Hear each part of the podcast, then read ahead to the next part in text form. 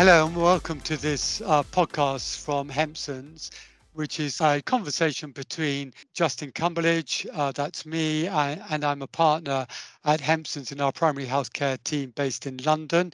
Uh, we've got uh, six solicitors in our team across the country based in Manchester, Harrogate, and Newcastle, as well as London. And in London, in our team, is also Kirsty Odell. Hi, everyone. So, so I'm Kirsty. I'm I'm one of the associate solicitors in in Justin's team, um, working predominantly in the the GP primary healthcare team. So our team is a corporate team, but in addition, we have the uh, property and the employment and dispute resolution teams. But today we're going to be talking about the uh, PCNs and how to form or some suggestions on how to ensure that your PCN is going to be sustainable over the future. The NHS bill has come out, and we might have hoped that there'll be something about PCNs in that, but it's not mentioned at all.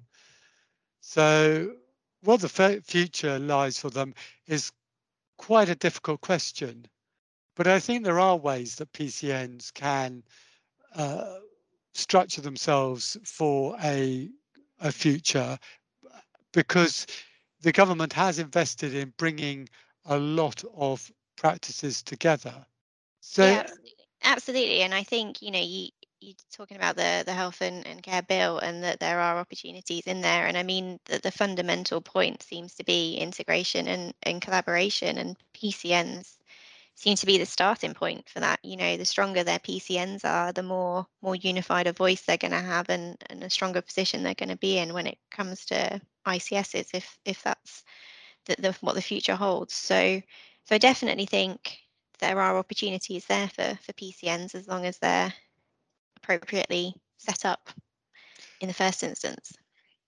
They were described at the outset as the building blocks for the healthcare system and I think what some lack is the vision as to what the building is going to look like that they are a block in.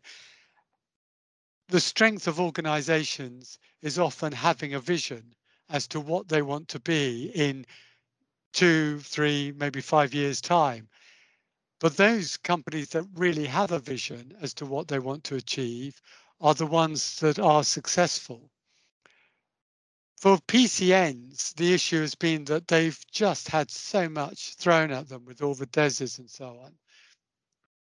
And creating the space to think about how primary care should look, how it could deliver the best services for patients in their area and the population as a whole has may has maybe been difficult.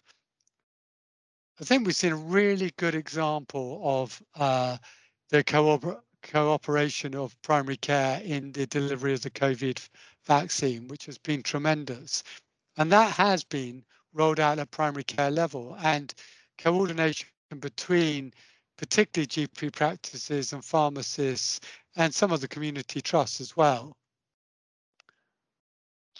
Yeah, maybe that is the the way forwards that actually PCNs need to take a step back and, and go back to basics for a minute I mean, we always say that it's function over form when it comes to setting up any kind of collaboration or, or alliance working structure. And and like you said, with with PCNs, that it's kind of been thrown at them, and and they've been purely focused on what they need to do for the DESs, and haven't really had an opportunity to think about what else it might look like for them. So perhaps if they they reevaluate, and now's potentially a good time to do that as to what what they want to get out of their PCNs. Um, it might mean that they can evolve their, their structures and, and evolve their PCNs in a way that provides more successful future and sustainable future for them.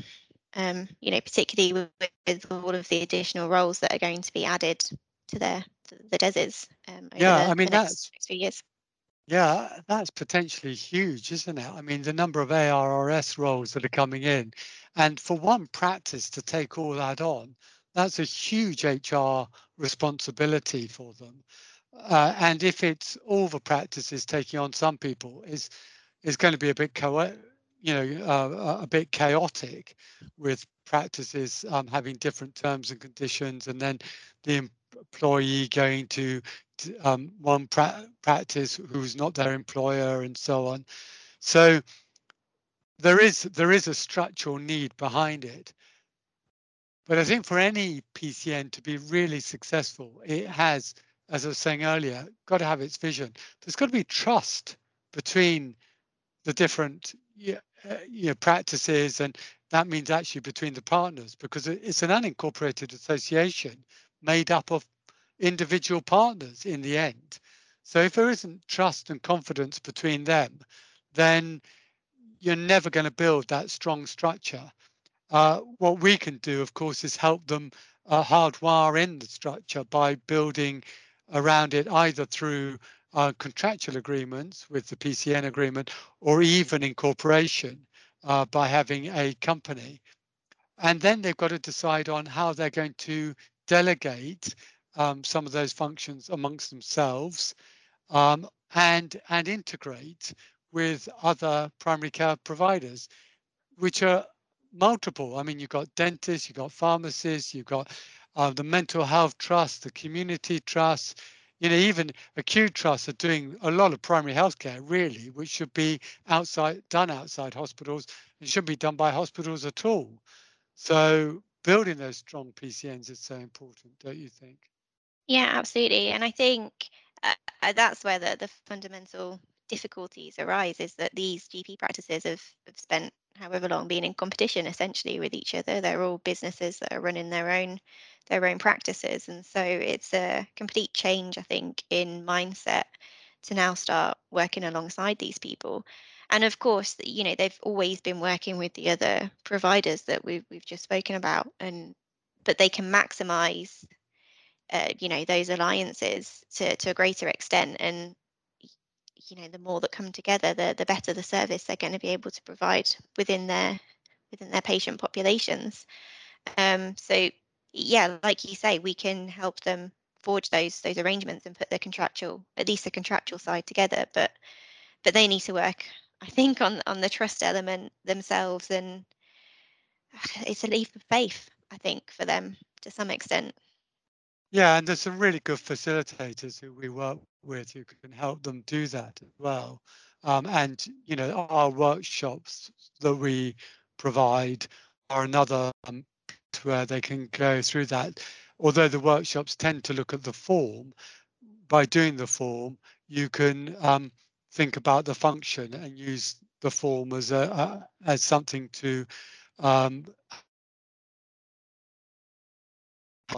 so I would say there are some key questions for PCNs, and that is, what is your vision for the PCN? Um, what purpose could it carry out to help your GP practices? Uh, could it make general practice more efficient and effective? And how could they help ICSs as they are formed? Because they've got to have a strong voice there as well. And then perhaps finally, what does your PCN need to change to help you and your practice to work with other organizations? But as we enter into this new world. Yeah, absolutely. I, I think that's key at the moment, isn't it? Reevaluating their positions and, and looking to the future um, to try and create a sustainable PCN that, that gives them every success and, and their patients the support and resources that, that they need. Yeah, Thanks, Kirsty. Good talking to you about this. Uh, but so so easy for us to talk about it. So difficult for implementation. But uh, hopefully we can help people do that. Absolutely. Thanks, Justin.